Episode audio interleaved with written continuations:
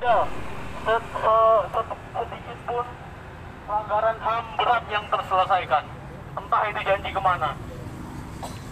Jadi kayaknya uh, aku nggak bakal percaya lagi ketika ada calon-calon yang nantinya menyuarakan atau berjanji bahwasanya akan menyelesaikan pelanggaran HAM berat. Bullshit semua itu.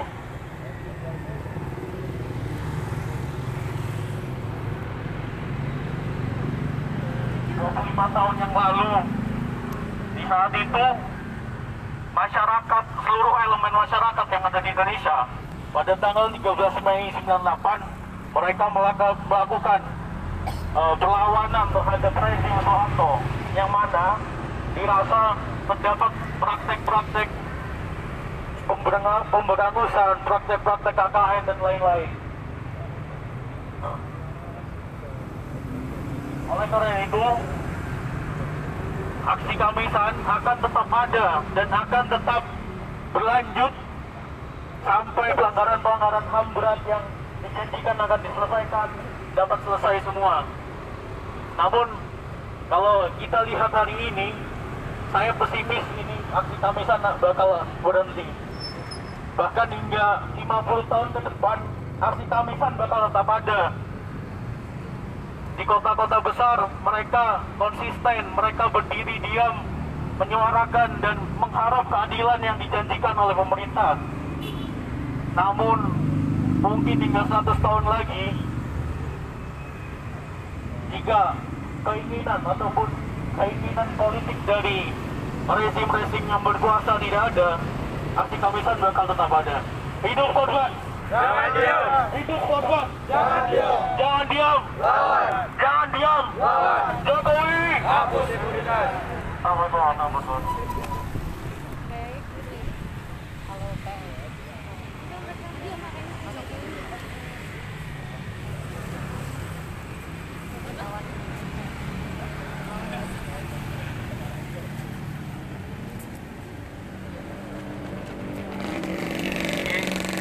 Aja.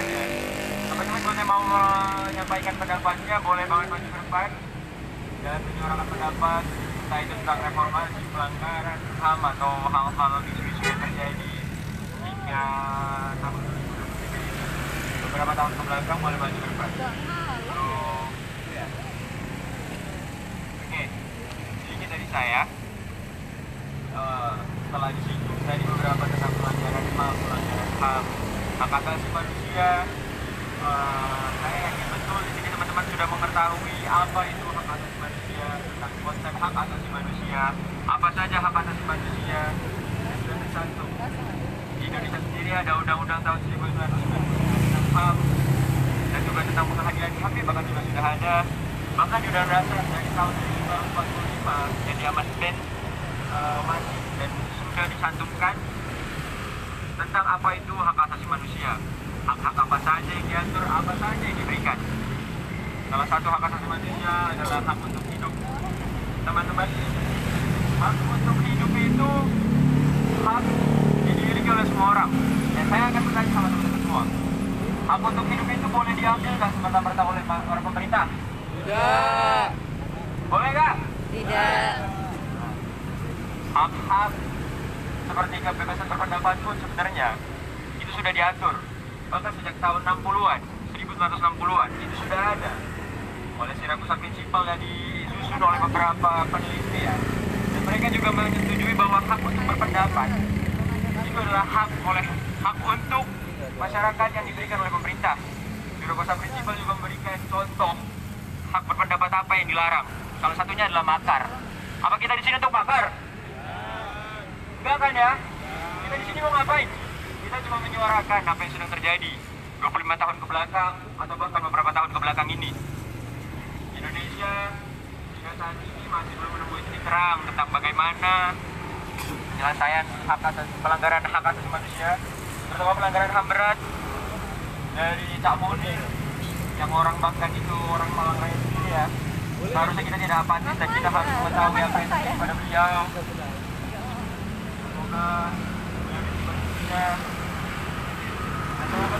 Nggak akan mati? Dan semoga kamu itu tidak akan mati ya.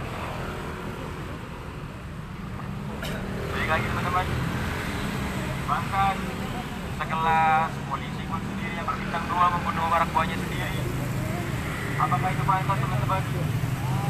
Apakah itu pantas dicontoh teman-teman? Tidak. satu orang yang dihukum mati.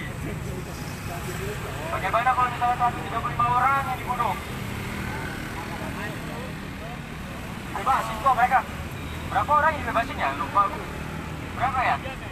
Tiga atau dua? Semua. Semua teman orang bebas dari kepolisian. Oke, jadi hal-hal kayak gini tuh harusnya menjadi perhatian. Perhatian kita terhadap pelanggaran-pelanggaran HAM berat itu harusnya lebih ditingkatkan lagi. Kasus kejuruhan yang seolah-olah ditutup-tutupi, ditutup oleh media, bahkan dibungkam oleh beberapa oknum-oknum. Hingga saat ini kita tahu oknum-oknumnya, dan bahkan mungkin kita sering melihatnya setiap hari. Ya, hal-hal kayak gitu udah mungkin diwajarkan lah ya. Jadi teman-teman nggak perlu dikasih tahu lah, nggak ada kok. Jadi teman-teman ke depannya sebenarnya pemerintah itu sudah mencoba menutupi semua pelanggaran HAM. Yang terdekat sebenarnya adalah pelanggaran HAM berat yang terjadi di Kanjuruhan tadi yang saya sebutkan. 135 orang di media yang disebutkan itu yang disebutkan di media ya. Bahkan ada polisi dosen yang me- meminta hasil visum dari beberapa rumah sakit dan tidak diberikan. Itu merupakan salah satu bukti pembungkaman yang terjadi harusnya kita bisa lebih aware lagi dan lebih memasifkan lagi tentang media apa saja yang bisa kita lakukan ya hal sekecil apa pun yang bisa kita lakukan seperti misalnya membuat uh, atau mungkin kita merepost merepost hal-hal di TikTok yang memang berbau tentang uh, perjuangan dan uh, istilahnya melawan pemerintah terhadap pelanggaran-pelanggaran yang terjadi ya. Kasus Sambo ini jadi ramai karena menjadi perbincangan karena disorot oleh semua media. Seakan-akan Bapak Sambo ini menjadi salah satu lawan politik dari penguasa. Sehingga benar-benar dibesarkan dan bahkan secara eh, secara di pengadilannya itu bisa ditonton secara bebas di YouTube. Berbeda dengan eh, tragedi Kanjuruhannya yang tertutup. Bahkan beberapa teman-teman yang sudah ke Surabaya untuk melihat langsung itu tidak boleh masuk ingin hanya menyampaikan pendapatnya dan kalau teman-teman juga lihat banyak media yang memberitakan kalau misalnya ada intimidasi dari pihak-pihak tidak bertanggung jawab yang berteriak di dalam pengadilan. Itu adalah salah satu contempt of court atau penghinaan terhadap pengadilan. Yang mana hal tersebut itu nggak sepantasnya lah ya dilakukan oleh para penegak hukum. Penegak hukum itu entah itu siapa pun lah dari paling awal hingga akhir dari proses penyidikan hingga proses putusan harusnya bersinergi. Sistem peradilan di bidang pidana kita. Indonesia ini sebenarnya udah bagus. Teratur sistematis tapi kalau ekonomi begini ya sama aja. Ibarat kata kalau misalnya sistemnya udah bagus sebagus apa pun kalau yang kalau yang memimpin ataupun yang mengisi itu orientasinya bukan untuk kemanusiaan ataupun money oriented ya. Langsung aja terpoin lah money oriented gak akan terjadi lah keadilan ini bener tadi ada saudara saya yang sebelum saya sudah menyampaikan pendapatnya mungkin aktivitas bahkan akan terlanjut hingga saya umur 50 tahun. Mungkin saya akan setiap hari Kamis ini ya. ini Enggak nggak? juga. Kayak tapi mungkin akan sering untuk menyambangi teman-teman di hari Kamis. Menyuarakan pendapatnya karena saya juga nggak tahu hal ini akan sampai terjadi terjadi Atau sampai kapan ya? aksi. setiap tahunnya bakal ada hal kayak gini yang terakhir Teji Minahasa yang satu kilogram sabu. Itu mau jualan sabu tapi berkedok tapi beragam jadi mungkin hal yang itu aman. Jadi kalau teman-teman udah masuk sistem ini kan masih mahasiswa banyak kan nih Nggak kenal aku. ya jangan kayak gitu lah. Oke. Jangan jadi masuk sistem malah jadi bandar narkoba. Jangan masuk sistem malah lempar gas air mata. Enggak lah ya jangan lah ya. Enggak teman-teman kita di sini juga kan untuk menyuarakan apa yang sudah terjadi. Kenapa dia bikin infografis lagi? Ya uh, mungkin teman-teman yang mau menyampaikan pendapatnya, menyuarakan apa yang sudah menjadi keluh kesah ya di teman-teman iya, mulai masa depan. Sehingga kita dapat dan juga membakar semangat kita. Tapi ini kayaknya udah lemes-lemes banget. Ya? Ayo, majulah.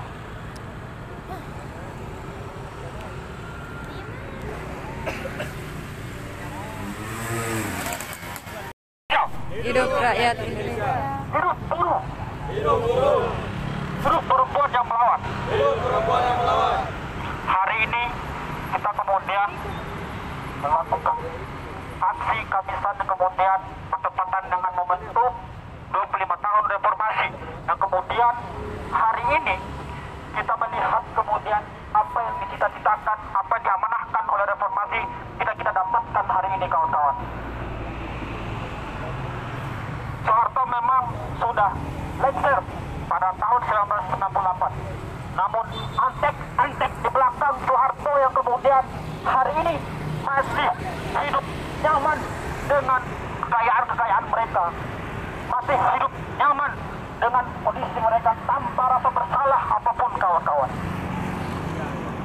Hari ini kemudian kita semua berdiri menyuarakan untuk kemudian mengenang korban yang kemudian telah gugur dalam perjuangan reformasi kawan-kawan. Hari ini kita melihat berbagai macam pelanggaran HAM berat baik di sektor agraria, sektor buruh maupun sektor-sektor yang lain kawan-kawan. Menurut data KPA, konflik agraria pada tahun 2022 itu sebanyak 212 kasus kawan-kawan. Itu kemudian naik dari tahun sebelumnya. Dan di mana itu terjadi hampir di seluruh Indonesia, termasuk di Malang kawan-kawan. Bukti nyata, kawan-kawan kita yang ada di Paksel, Banyuwangi, Wadas, dan kawan-kawan kita yang ada di Papua hari ini kemudian masih mengalami yang namanya konflik agraria. Di mana pendekatan, di mana kemudian pelaku-pelaku pelanggaran HAM hari ini belum kemudian terselesaikan. Militer, militer kemudian masih saja menjadi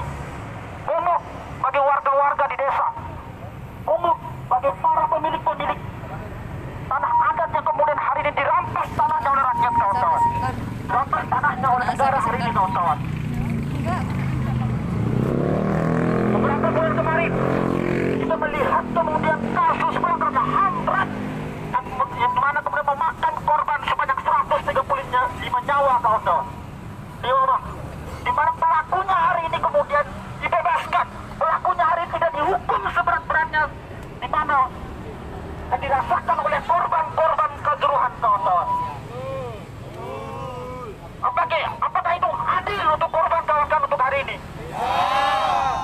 Maka dari itu, hari ini, hari ini kemudian adalah awal langkah kita untuk kemudian sadar bagaimana kemudian pelanggaran HAM sampai dengan hari ini belum pernah terselesaikan kawan-kawan.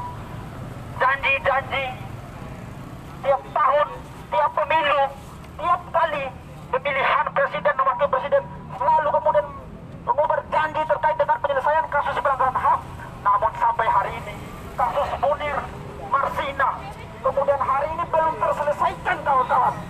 Kawan-kawan kita yang telah hilang di tahun 98 hari ini kemudian tidak tahu sampai di mana kondisi mereka apakah hidup atau mati hari ini kawan-kawan. Tidak ada kejelasan oleh negara hari ini kawan-kawan. Apalagi kemudian hari ini kemudian kita mendengar beberapa waktu yang lalu kita kemudian mendengar bahwa akan ada kembali revisi undang-undang TNI kawan-kawan. Dan di mana salah satu poinnya kemudian mengizinkan untuk militer masuk ke dalam posisi pemerintahan kawan-kawan. Ini kemudian mencederai amanah reformasi kawan-kawan. Maka dari itu kita harus kembali menolak dan mengawal kemudian apa yang menjadi kepentingan-kepentingan beroligarki itu kawan-kawan untuk kemudian merevisi undang-undang TNI itu kawan-kawan. Setidaknya kemudian masih ada masa yang sadar, masih ada kemudian masyarakat yang sadar hari ini untuk kemudian menyuarakan suara-suara korban itu kawan-kawan. Hari ini kita datang dengan jumlah masa yang hari ini, namun ke depannya di aksi-aksi kamisan selanjutnya atau aksi-aksi selanjutnya kita akan berlipat ganda kawan-kawan. Kita akan melipat gandakan masa kita kawan-kawan. Mobilisasi sebanyak-banyaknya masa hari ini selama kemudian penindasan, selama kemudian ketidakadilan, selama kemudian penindasan oleh negara hari ini masih berlangsung, selama itu pernah perlawanan perjuangan rakyat tetap berlangsung kawan-kawan. Hidup korban! Jangan diam! Jangan diam! Jokowi!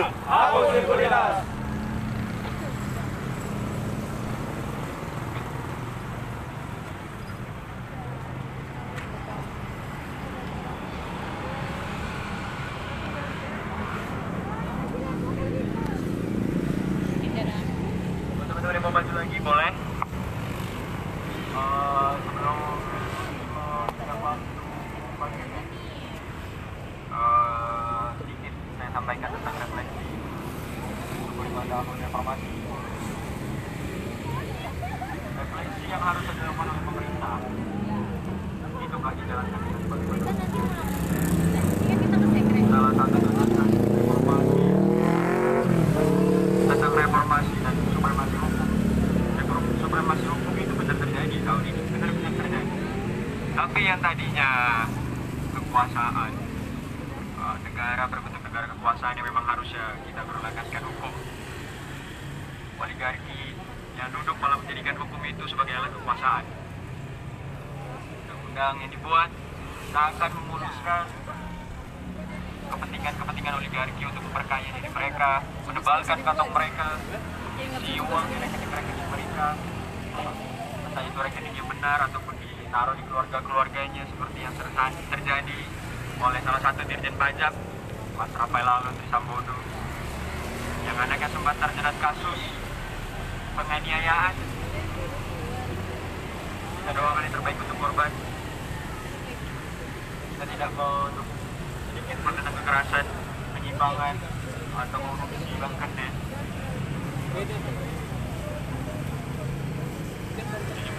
tahun reformasi kita hampir hampir kita menginjak 100 tahun merdeka ya kita udah melewati 75 tahun 75 tahun selanjutnya 100 tahun bagaimana nanti 100 tahun Indonesia sudah berdiri. Satu abad Indonesia sudah berdiri. Tapi masih ada sikap sakit ini kan kayaknya udah nggak nggak wajar jangan sampai kejadian lagi pejabat-pejabat membeli mobil Rubicon atau mobil-mobil bagus lainnya pakai uang rakyat ya. Semoga refleksi tahun ke depan ini beberapa tahun ke depan ini eh, menjadi sesuatu yang baik untuk kita dengan masa kamisan uh, Twitter orang ini ke depannya kita akan memasifkan dan melanjutkan secara konsisten aksi kamisan yang akan kita lakukan. Sehingga harapannya semoga nanti teman-teman bisa lebih aware dan lebih perhatian lagi terhadap apa yang terjadi di Indonesia. Kita jangan sampai terlena oleh kenyamanan yang terjadi ataupun kenyamanan yang kita rasakan sampai sekarang teman-teman mahasiswa bisa kuliah dengan tenang. Tapi banyak kan anak-anak di sana banyak remaja di sana yang mengimpikan memimpikan ingin bisa berkuliah. Tapi banyak tersandung seperti masalah ekonomi. Yang seharusnya pendidikan itu sudah diatur dan diberikan oleh negara ya secara cuma-cuma. Masa kita harus pindah negara buat kuliah gratis kan enggak Eh, selanjutnya karena ini udah menginjak waktu. Bentar lagi ya mau maghrib Eh, dan teman-teman mungkin udah cukup juga untuk urus. Eh, kita selanjutnya kita bakal mau mengadakan evaluasi di taman itu teman-teman. Jadi nanti kita setelah ini duduk sebentar dan menyampaikan evaluasi kami pada hari pada hari ini. Selanjutnya jangan pernah uh, kami ini berhenti di sini. Semoga kita bisa bertemu di persimpangan kiri jalan lagi di minggu depan. Di hari Kamis di hari yang sama tapi di minggu yang berbeda. Tapi tidak jam yang sama tahun depan Oke, eh, cukup dari aku. Maaf, belum aku menutup. Tadi kita kan awali dengan doa. Kita doa, kita doa untuk 25 tahun reformasi kita. Kita berdoa untuk harapan-harapan kita depannya. Kita doa untuk seluruh korban yang sudah menjadi korban reformasi. Hingga saat ini kita tidak tahu bagaimana nasib mereka. Kita korban. Kita doakan juga bagaimana korban-korban yang diwadas Bangkel dan lain sebagainya yang ada di Indonesia Eh, doa dapat dimulai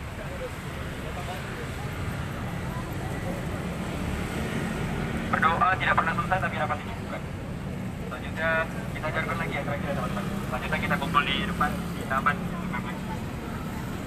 Bingung. Bulenya bingung cuy. Hidup korban!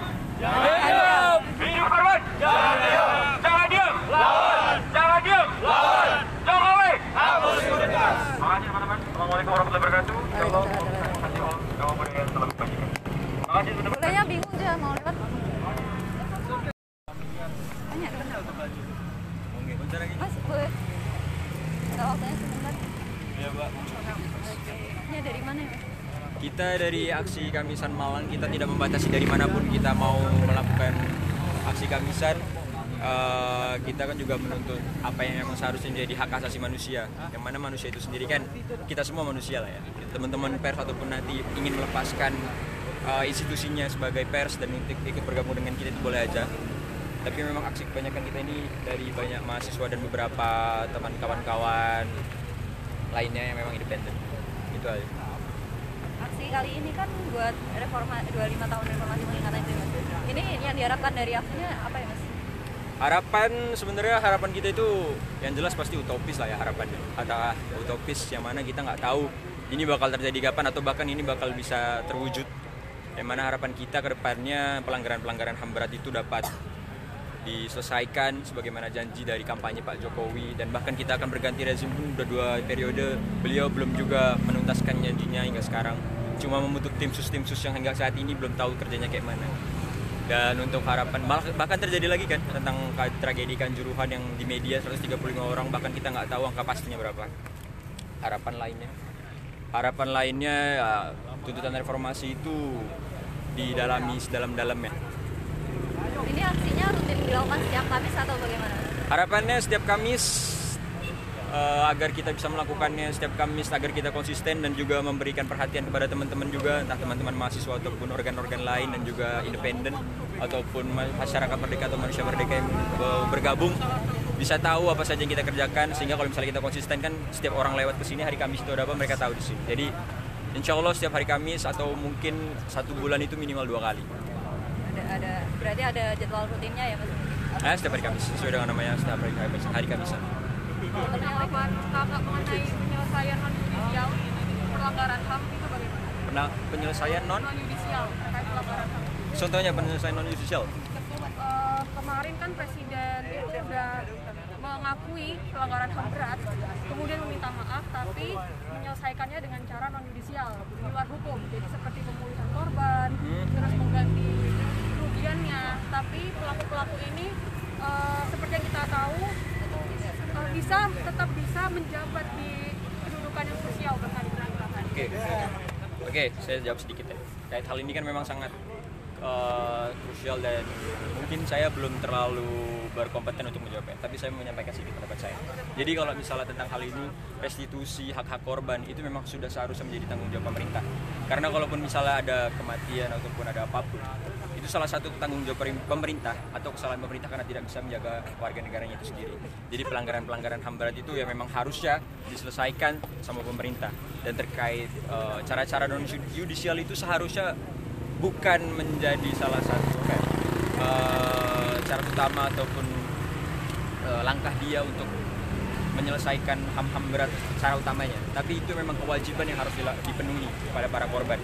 Dan untuk misalnya pelaku-pelaku yang memang bisa menjadi dan menjabat eh, menjabat sebagai salah satu eh, di struktural pemerintah, hal tersebut itu sebenarnya sudah dilumrahkan lah ya, seperti sudah dilumrahkan. Padahal seyogyanya ataupun kita harusnya tahu hal-hal tersebut itu nggak baik ataupun sangat dikecam keras bagaimana orang yang sudah melakukan kekerasan yang kita sudah tahu siapa di tahun 98 eh, masih menjabat hingga saat ini dan kita tahu siapa saja Ya.